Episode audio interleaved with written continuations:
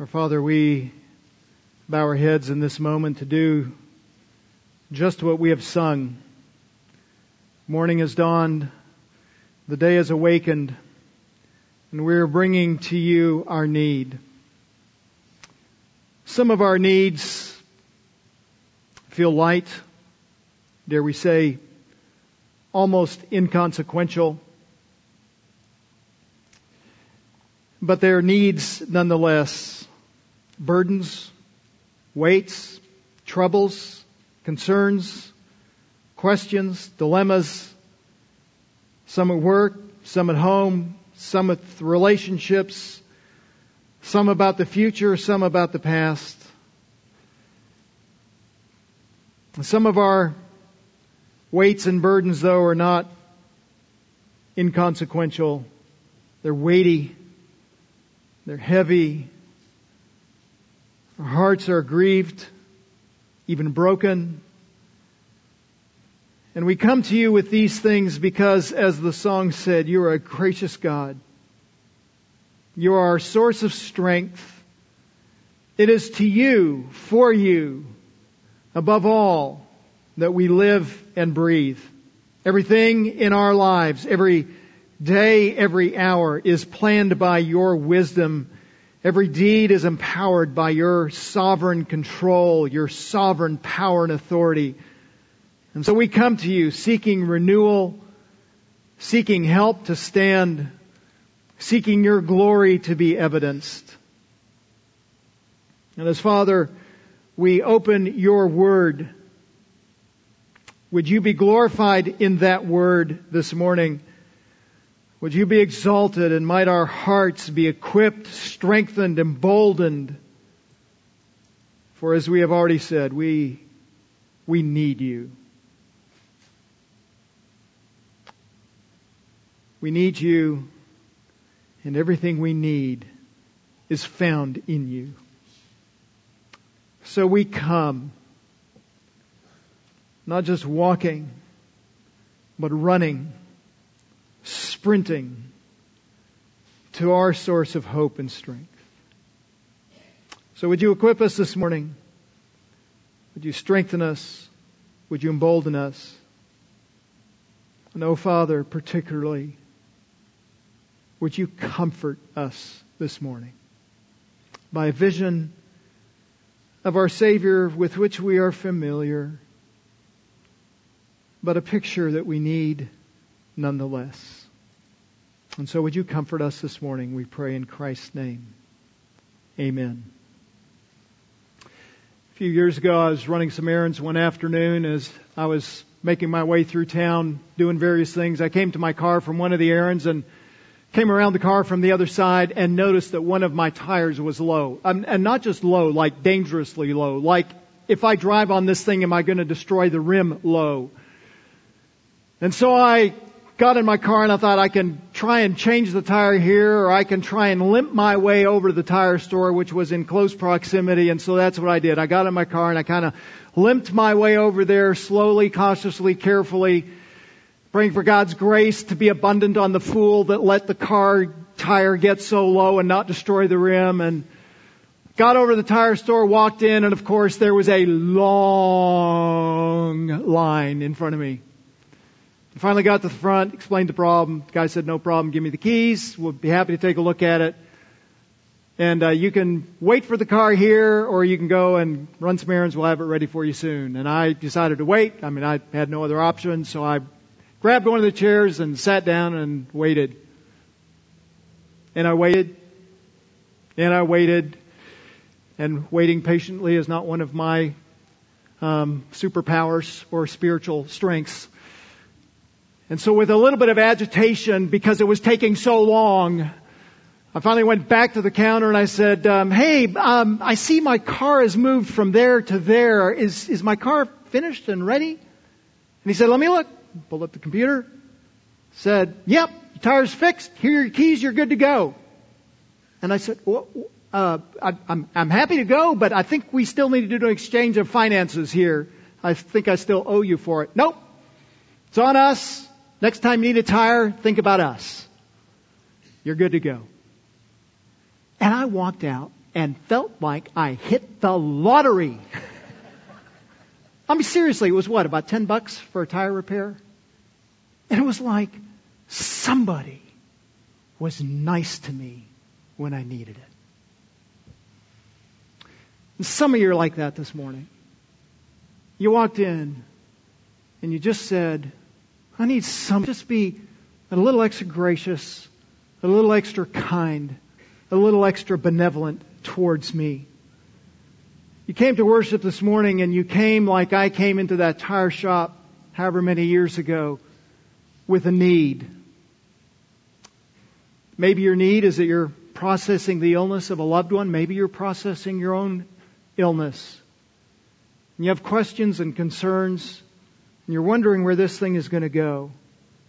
Perhaps you're dealing with a harshness of death that has invaded your life recently. And you're thinking about life and death and brevity and God's sovereignty and all of these things.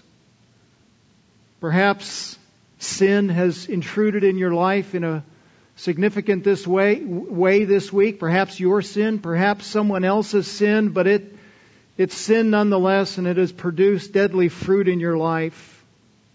Perhaps there's some significant decision that awaits you and you're not sure what to do this week. The uncertainty has provoked you to no small amount of stress, agitation, even anxiousness this week. Maybe there's no major issue in your life, but it's just the tyranny of every day and the relentlessness of it and the speed of it with which it travels and it's wearing you out. You're needy. And you need a little extra kindness this morning. In fact, the people of God are needy. We always have been.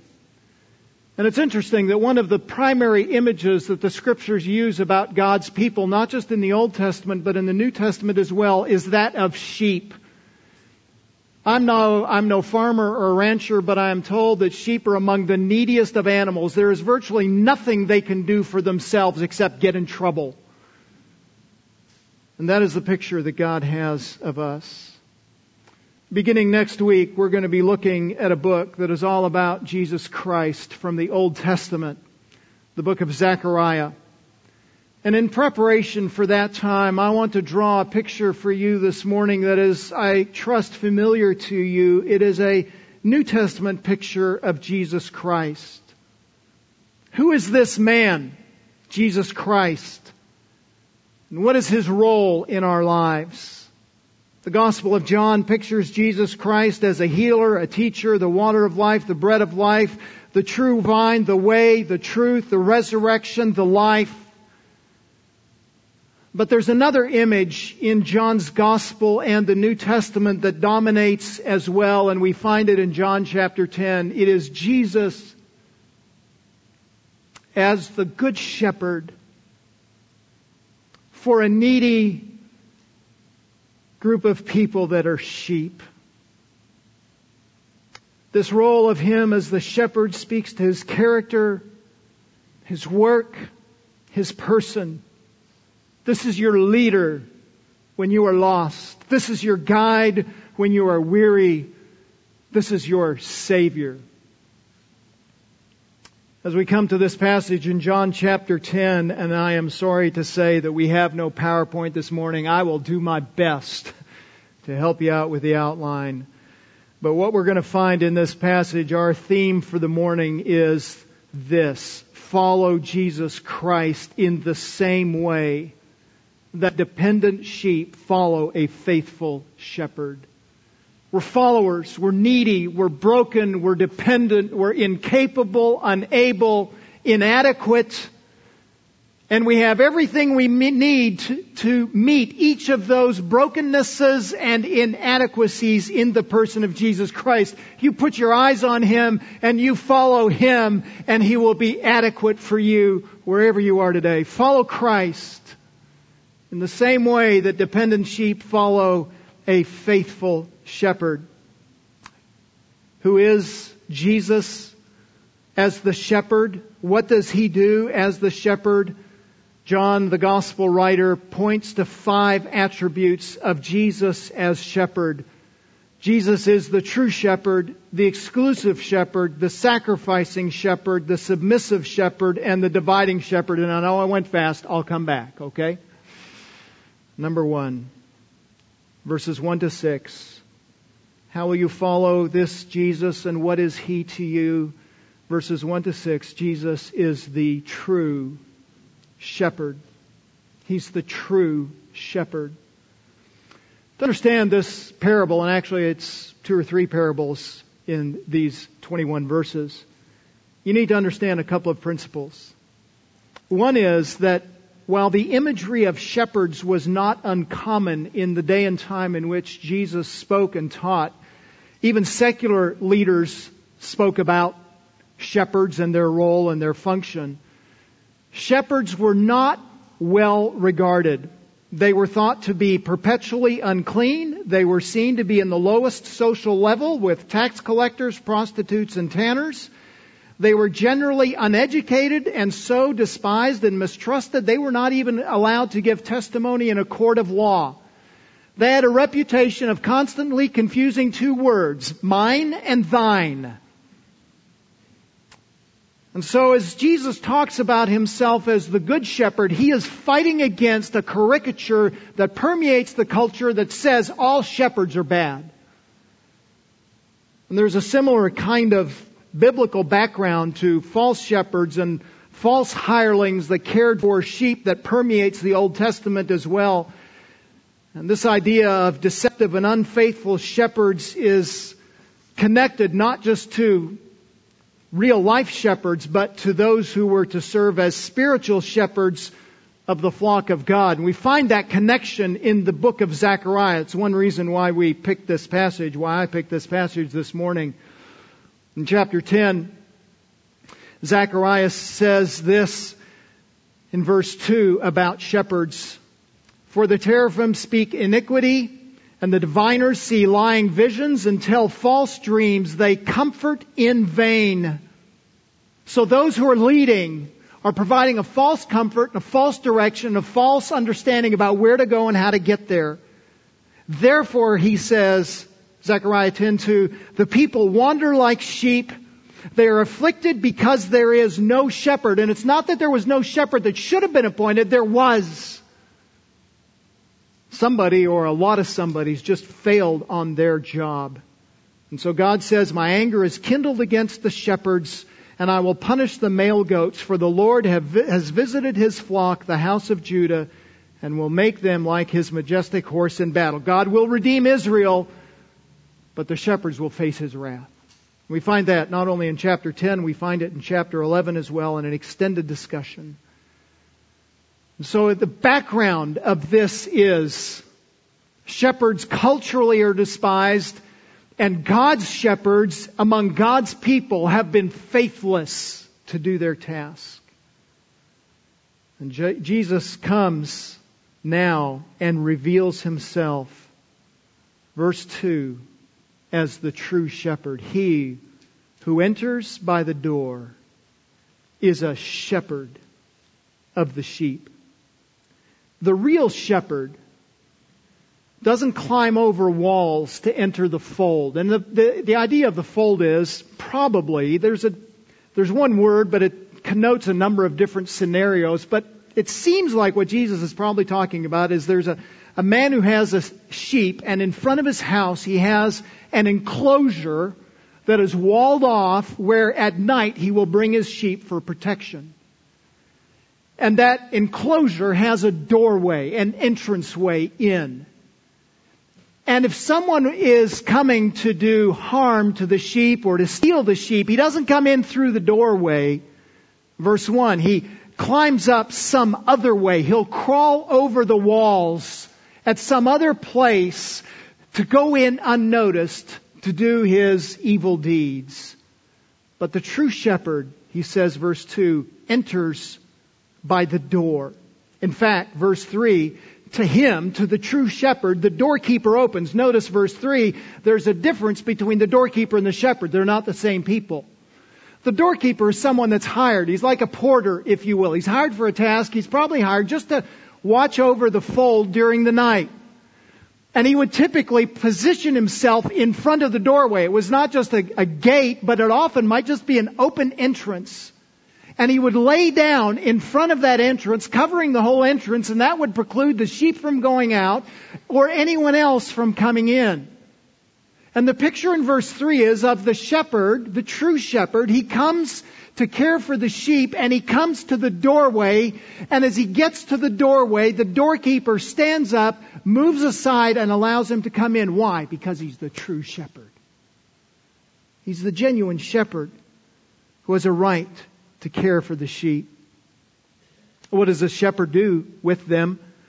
Verse 4, he puts forth all his own. He comes to the sheep, comes to the sheepfold, it's the beginning of the day, most likely, is what Jesus has in mind here, and he do, does what he's going to do with the sheep during the day. He takes them out of the sheepfold, takes them out to the pasture so that they can graze and get the food they need for the But when he takes them out of the sheepfold, he's not taking them from one place of danger to a place of no danger, is he? So when they're in the sheepfold, there's the danger that somebody might come in and attack them and do harm to them other shepherds or wolves or some other kind of predatory animal. But when they go out into the pasture, it's not like all the problems have been removed. There are, there are different kinds of problems, but maybe even more problems in that. So notice what he does. He says, when he puts forth all his own, he grabs all of them, no one is left behind, all of them go out, and when he does that with them, he goes ahead of them. What's he mean? He means he's leading them. He's showing them. This is the way to go. He's showing them the pathway, the singular pathway to safety. He's providing them visible, directive leadership. Spiritually, we would say that the spiritual leader is saying, this is the way to God. This is the way to safety. This is the very kind of thing that David the psalmist speaks of in Psalm 23, right? He makes me lie down in green pastures. He takes me out of the fold and he takes me to the pastures. He leads me there and he makes me to lie down there. He leads me beside quiet waters. He shows me where to go so I am safe, so I'm cared for. And notice the response of the sheep to the one who goes as the good shepherd. He goes ahead of them and the sheep follow him because they know his voice. Wherever the shepherd goes, that's where the sheep are. The sheep are following him, and they follow him by listening to his voice. And again, Jesus isn't just talking about natural shepherds here with literal sheep. He's talking in spiritual terms, isn't he? If you're going to follow a spiritual leader, a spiritual shepherd, it means following him, listening to him, and not just listening, but listening and obeying. For those of you who are parents or grandparents, you will sometimes say to your children, on very rare occasions, I'm sure, something like, You're not listening to me. And what do you mean? You don't mean that their auditory channel is turned off. You mean their obedience channel is turned off. You're getting it, trying to get it turned on. Jesus talks about that in John chapter 14, just a couple of chapters later. He says, If you love me, you will keep my commandments. 14, 15. And then 1421, he who has my commandments and keeps them is the one who loves me, and he who loves me will be loved by my Father, and I will love him, and I will disclose myself to him. We, we follow the shepherd because he is good for us, he speaks the truth, we love him, and we delight to do what he wants. So the sheep follow him. They follow him by loving him, by obeying him, and they are not dissuaded from following him by anyone else or anything else. Notice verse 5. A stranger they simply will not follow. Now, in English, if I if I put two negatives together, it just doesn't work. So if I say something like, a stranger they simply will not never follow, you would say, not never. That means they will always follow. No, but that's not the way it works in Greek. In Greek, you can pile up as many negatives, and the more negatives you got, the more emphatic it is. And Jesus used two negatives here to say they just won't do it. They won't follow the stranger. And instead of following the stranger, They flee from him. Why? Because they do not know the voice of strangers. They haven't listened to the voice. They haven't been trained by the voice. They haven't listened to the message. They haven't listened to the indoctrination. They have no desire for it. They only have a desire for the truth they've been told by the true shepherd. There's remarkable relationship between sheep and this shepherd. Notice verse 3. I skipped over this earlier, but notice this shepherd that comes into the sheepfold and he calls his own sheep by name and he leads them out. He knows their identity. They're not anonymous. Now, if you or I would walk into a sheepfold, if there are a hundred sheep in a sheepfold, we'd all go like, well, they all, I mean, it's like it's a hundred sheep. They all look the same to me. Not the shepherd. He knows them all. Every single one knows the name, knows the way they're created, know the, knows the way they're wired, knows their inclinations, knows their temptations, knows their desires. Why? Because He made them that way. That's, that's the role that He has with them. He not only knows their name, but notice this, they're His own sheep. They belong to Him. Now, there's a sense in which everything belongs to Jesus, right? But He's speaking here in a particular way. That the good shepherd, the true shepherd, looks at the sheep and says, Mine. You belong to me.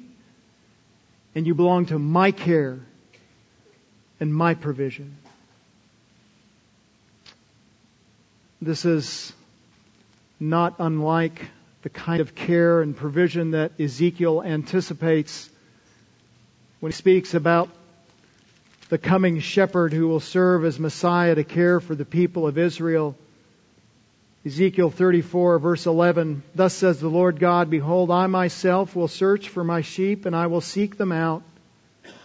As a shepherd cares for his herd in the day when he is among the, his scattered sheep, so I will care for my sheep and I will deliver them from all the places to which they were scattered on a cloudy and gloomy day. I will bring them out from the peoples and gather them from the countries and bring them to their own land. And I will feed them on the mountains by Israel, by the streams, and in all the inhabited places of the land. I will feed them in a good pasture.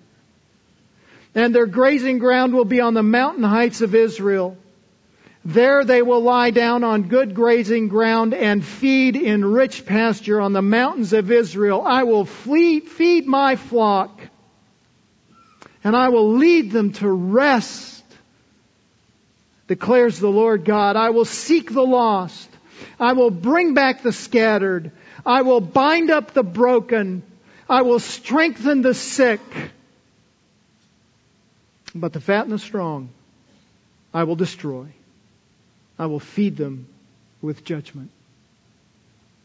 Those who are weak and broken and needy, they go to the shepherd and the shepherd will care for them. Those who are self-sufficient and self-reliant and say, I don't need anybody else, will face the judgment of his wrath. So he also says in verses 23 and 24, Then I will set over them one shepherd, my servant David, and he will feed them. He will feed them himself and be their shepherd, and I, the Lord, will be their God, and my servant David will be prince among them. I, the Lord, have spoken. What does that mean? It means I've said it and nothing can change it. This is unalterable. I will care for my people. Isaiah says something similar Isaiah 40 verse 11, like a shepherd, he, the servant, will tend his flock in his arm. He will gather the lambs and carry them in his bosom. He will gently lead the nursing ewes. Well, the nation of Israel was filled with shepherds who were there for, for false purposes and selfish reasons. They were the kind of shepherds, verse 1, that climbed into the sheepfold in a different way to, to steal and to rob and to destroy. Oh, not so with our shepherd. We have a true shepherd who does not steal, does not abuse, does not mislead the sheep. It is the shepherd Jesus Christ. And a more gentle shepherd you will not find. Os Guinness tells a story about the Swedish filmmaker Ingmar Bergman, who one day was listening to a piece of music by Stravinsky and had this vision in his mind about a 19th century cathedral. And in his vision, he's seeing himself wandering around this cathedral and and finally he comes in this grand building to a picture of Jesus Christ. And he realizes the importance of the picture of Jesus Christ and he said in that vision to the picture, speak to me. Speak to me. I will not leave this cathedral until you speak to me. And the picture, being a picture, was silent. He heard nothing. Later that year, he produced, Bergman did, a film entitled The Silence. A film about the characters, a film of characters who despair of ever finding God. It was the overflow of that vision. God cannot be found. Oh, brothers and sisters, you do not have a God like that. You do not have a Savior like that. You have a Savior who not only speaks, but he comes and he seeks you out. And he calls you by name because he knows you. And he embraces you, he welcomes you, he guides you, and he leads you. This Jesus is the true shepherd. The true shepherd. There's a second attribute that John points to through Jesus' parable. It's in verses 7 to 10. A second attribute, point number two, blank number two, Jesus is the exclusive shepherd. He is the true shepherd and he is the exclusive shepherd. Here in verse 7, Jesus changes the image a little bit. He moves from being the true shepherd to being the door or the doorway of the fold. And he's pointing to the fact Truly he says to you, I am the door of the sheep. He's pointing to the fact of the exclusivity of the way to get the protection of God and to go to God. There's only one way. It's not unlike what he says in 14:6. I am the way, the truth, and the life. No one comes to the Father except by me. I'm the only way. I am the singular way. And notice what he says in verse 9. I am the door. Again, he makes that image. I'm the door. I'm that entrance way. If anyone enters through me, he will be saved and he will go in and out and find pasture. In other words, the doorway's open. It's, it's wide open. Do you want safety? Do you want protection? Do you want shelter of this sheepfold? Then come in. You can come in. But notice he says, if anyone. And it's not a given that everyone will. Anyone can. The message has gone out. The message is available. The blood is available for forgiveness. The comfort of Christ is available through the cross. They can come in, but they may not. The doors is open wide, but not everyone is going to try it. And if you want safety, you've got to come through that one door. There's no options for anything else that will be adequate. Now, I might say to you after the worship service today, when I'm greeting you, hey, come over to my house tomorrow, and um, I'll throw something on the grill and we'll eat some dead meat. And you say, great, I'm on my way. What time and where do you live? Oh, any time is fine and just pick a house. Any house is fine. It doesn't matter. Just go to a house and I'll make dinner for you. And you would say, well, that's, I hate to tell you this preacher, but that's stupid. If you're going to cook for me, I got to go to your house. Oh no, just go anywhere. It'll be all right. No. If you want my food, you've got to come to my house. If you want Christ's salvation, If you want forgiveness that only Jesus Christ can grant, if you want comfort that only Jesus Christ can give, if you want shelter that only the Father in heaven can give, then you've got to go to Him. There's no other way.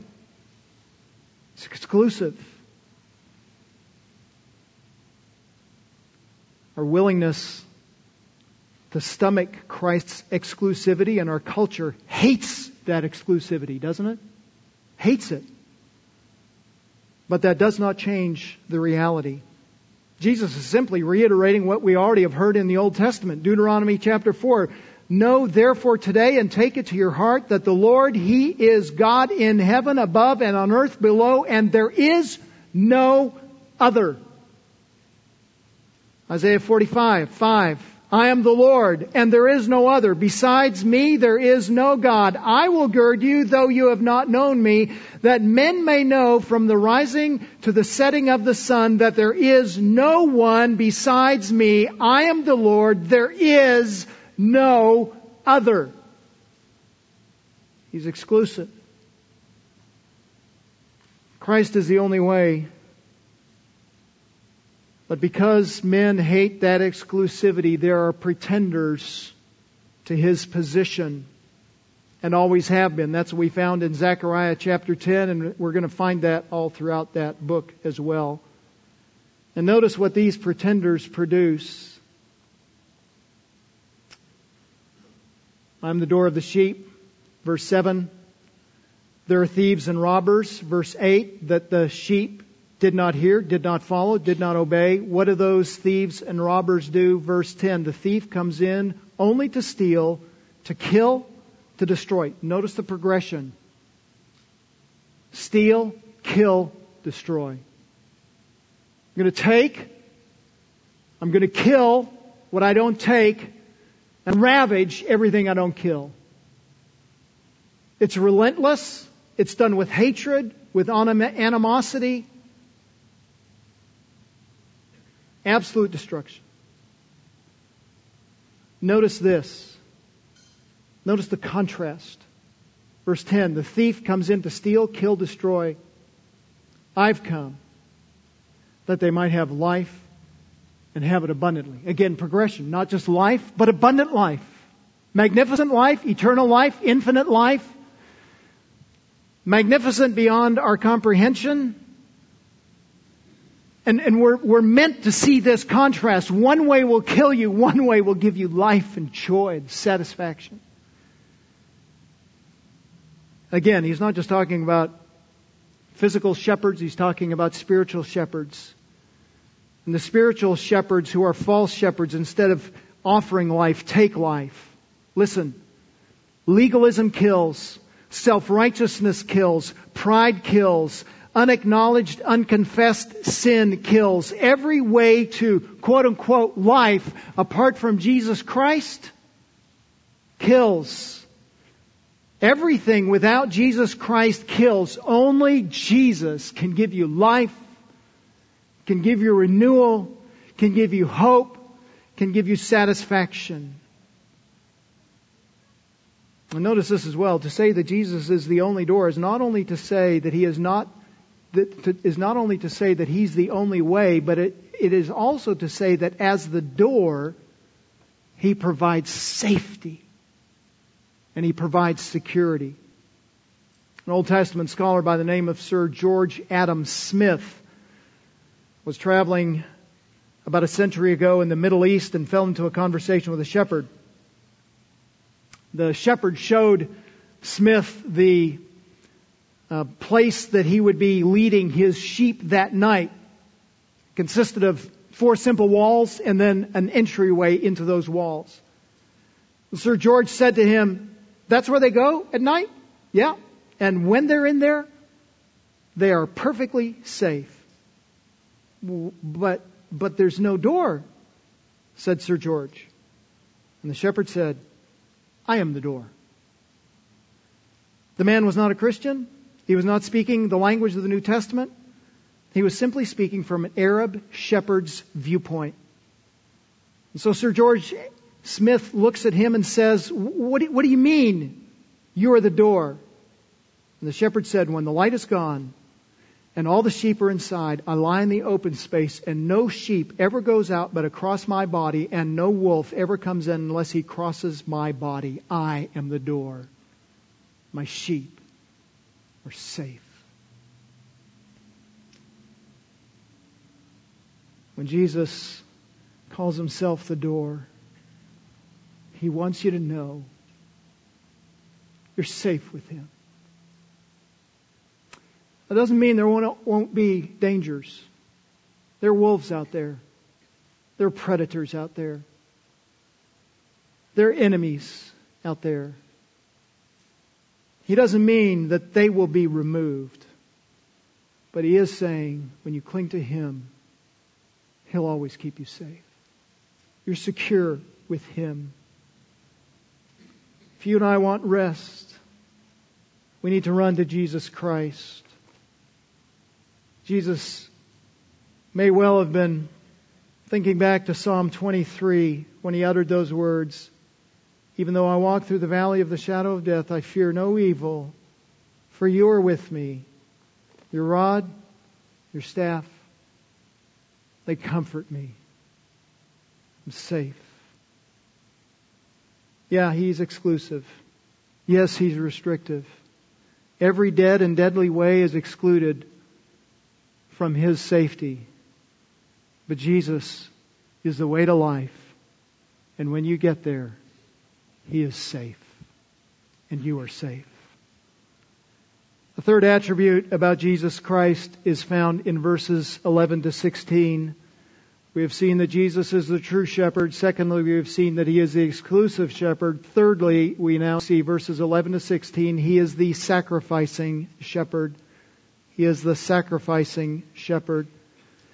In case his hearers have missed the point, he says it again in verse 11 most boldly, most strongly, emphatically, and repetitively. I am the good shepherd.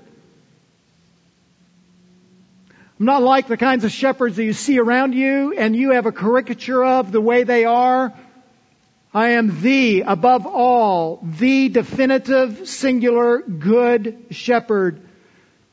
What do I do as good shepherd? The good shepherd lays down his life for his sheep.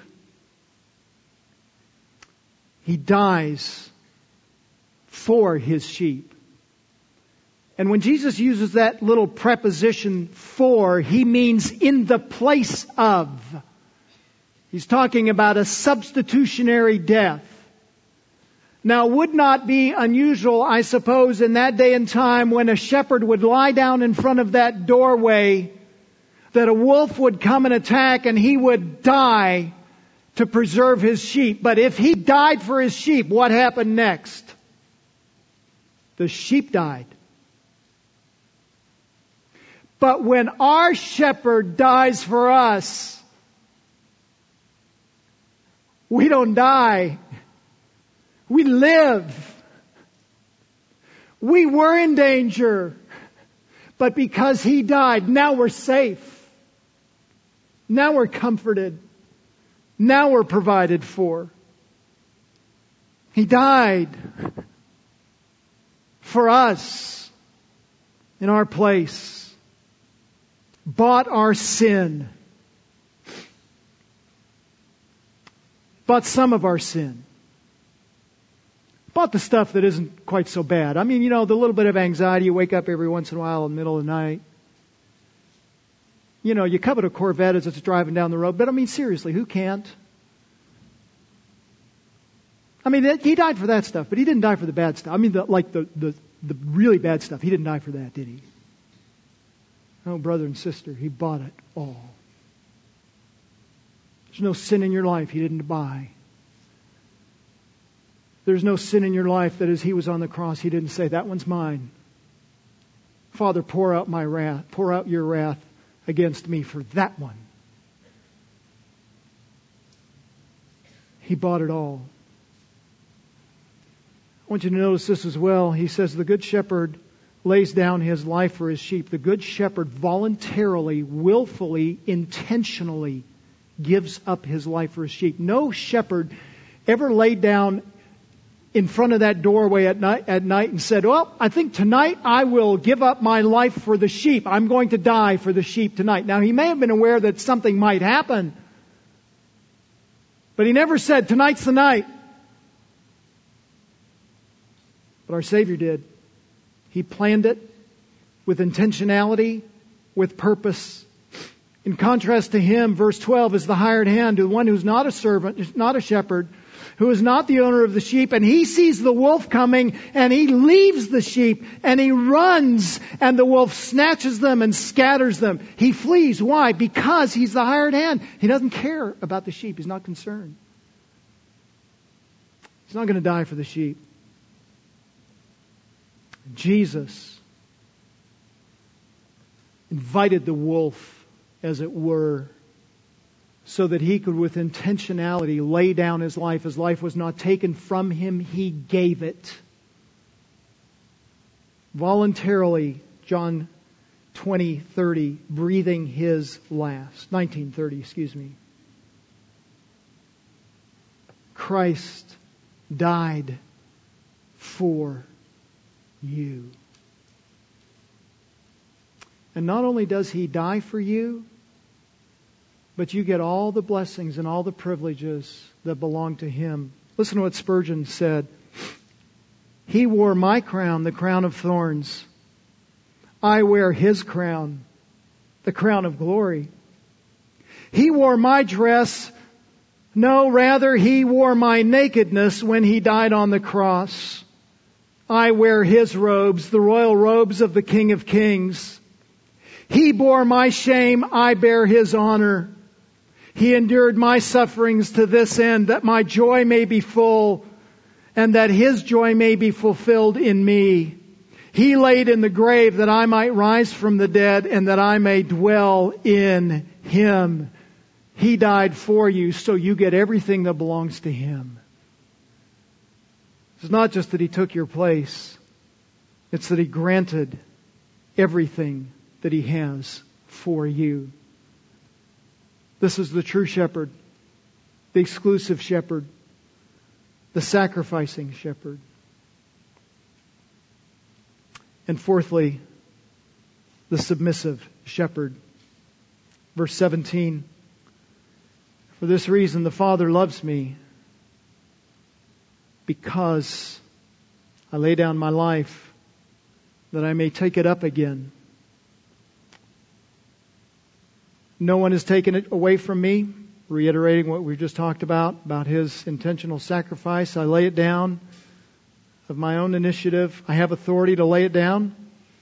I have authority to take it up again. Watch this. This commandment I received from my Father.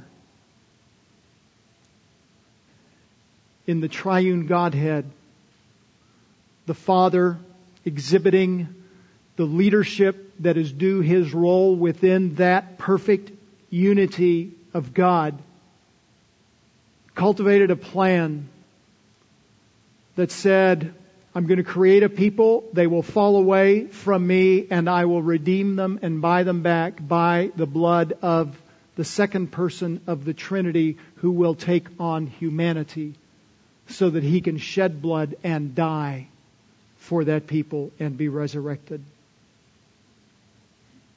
That was the command that Jesus received. And he embraced it and he followed it. Jesus Christ submitted to the eternal purposes of God to redeem us. From the beginning of his life to the end of his life we find the picture of Jesus submitting to the will of the Father. Listen to chapter 14, verse 21. Excuse me, 31. I will not speak much more with you, Jesus says in the upper room to the disciples.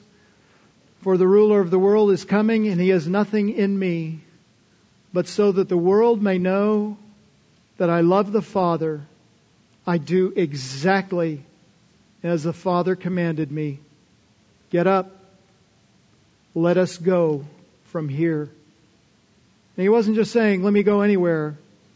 He's saying, let me go to the cross. Because I want the world to know that I love the Father and I'm going to obey his plan. You might have the question at the moment is it loving for the Father to send the Son to the cross? I mean, Jesus says that it is, right?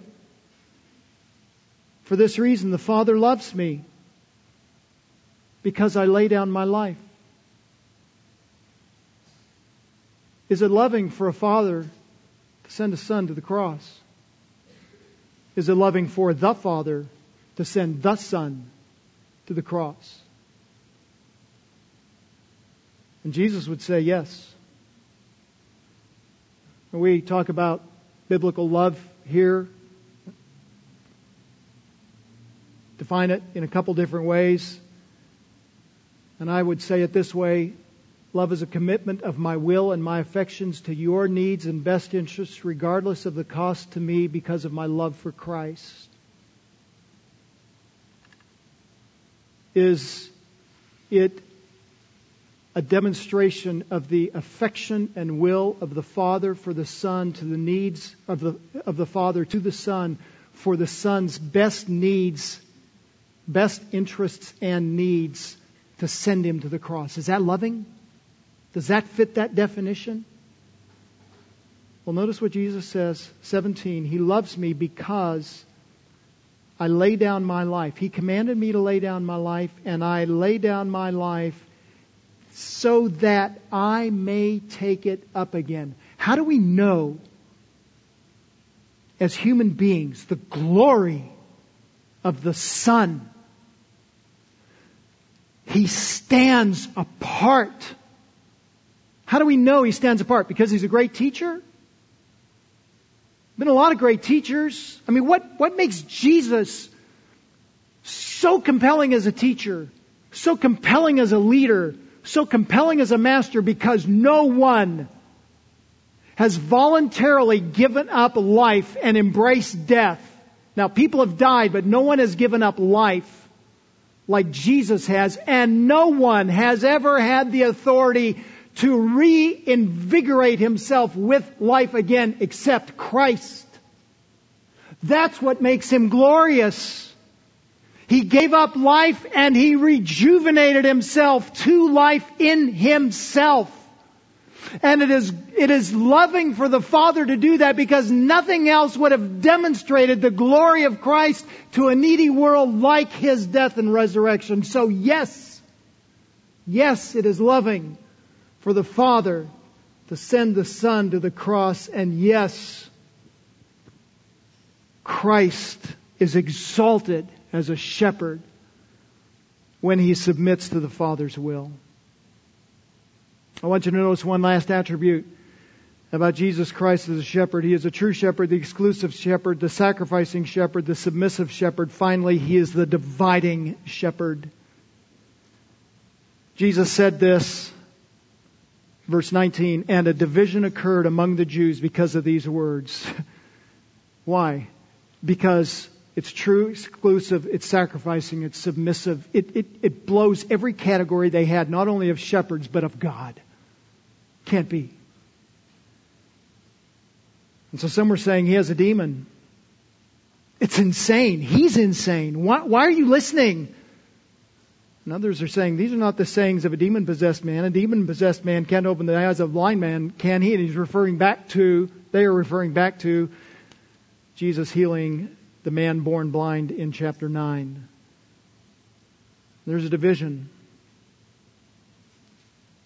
If you haven't seen it yet, you will. Jesus Christ divides people. Jesus Christ divides people who might otherwise be unified. He says it this way in Matthew chapter 10 Do not think that I came to bring peace on the earth. I did not come to bring peace, but a sword. For I came to set a man against his father, a daughter against her mother, a daughter in law against her mother in law. And a man's enemies will be members of his household.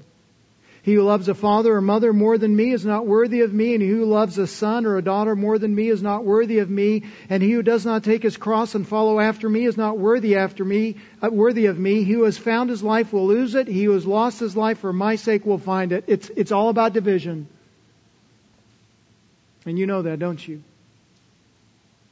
I dare say there's not a family here that doesn't know the division that's centered on Jesus Christ. Some are believers and some are not. He divides. What people think about him is divisive. But watch this. He is divisive not only because of what people think about him, he is divisive because of what he thinks about people. Because the shepherd is not only a shepherd, the shepherd is also a judge. The judge. Listen to what is said of him in Matthew chapter 25.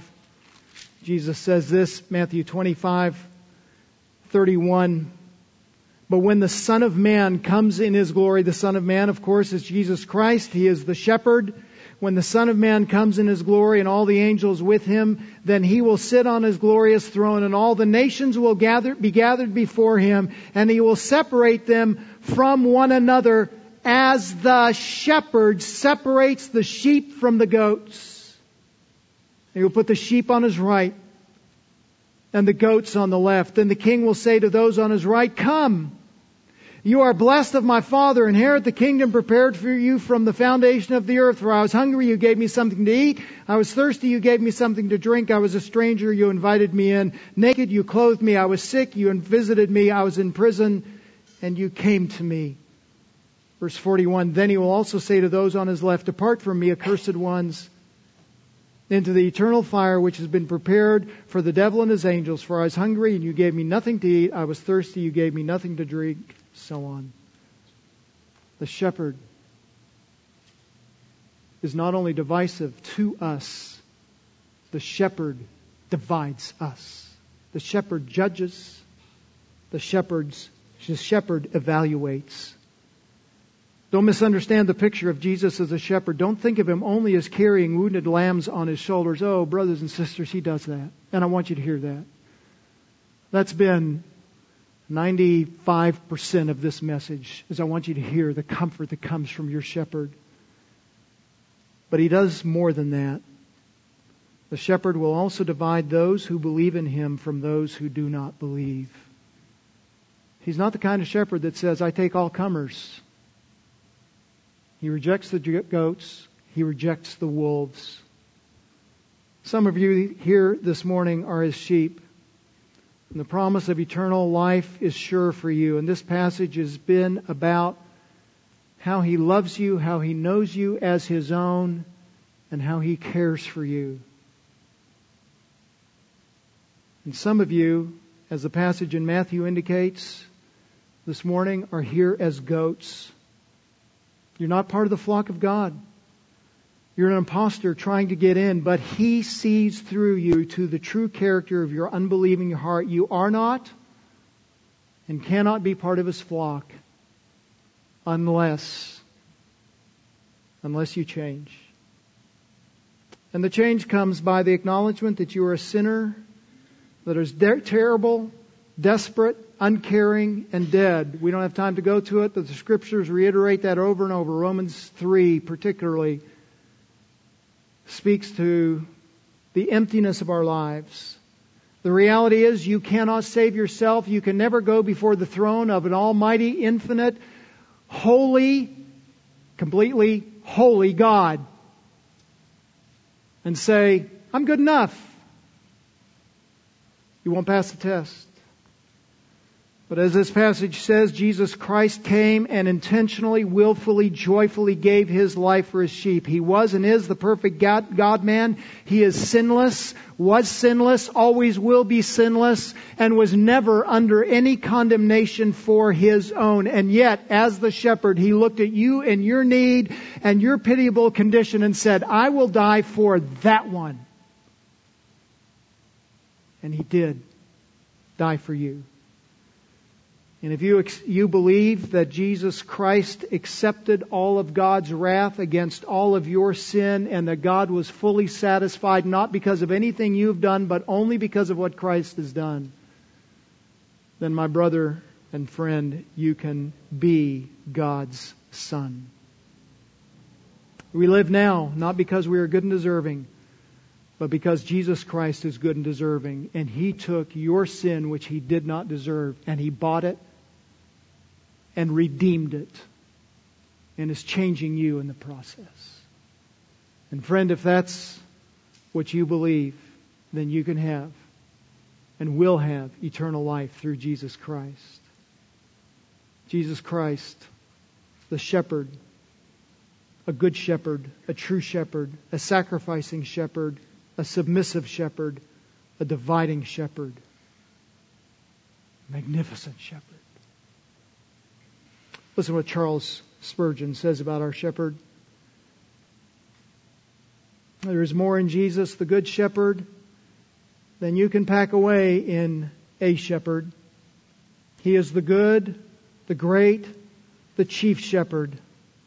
But he is much more. Emblems to set him forth may be multiplied as the drops of the morning, but the whole multitude will fail to reflect all of his brightness. Creation is too small a frame in which to hang his likeness.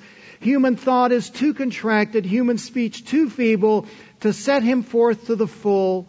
He is inconceivably above our conceptions, unutterably above our utterances.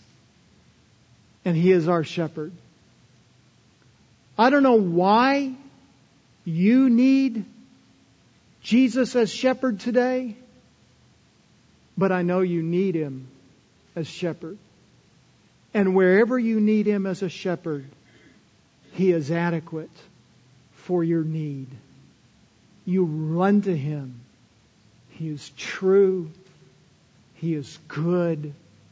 He's adequate. Our Father, we thank you for Christ our Savior,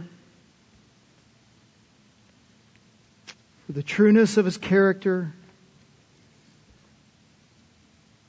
for the submission that He demonstrates by going to the cross and standing eternally as the intercessor for us who went to the cross. Thank you for his eternal blood that was shed infinitely to cover the infinite weight and burden of our sin. And thank you that He's so good. He's so approachable. He's so kind. He's so adequate. Might we be comforted by Him today, whatever our need. Be strengthened by His provision. Father, some here this morning might not know Him yet as shepherd. Might they, because of this word or some other word, might they run, flee to, embrace, delight in the Good Shepherd Jesus Christ. And we pray these things, thanking you for him and for his grace. Amen.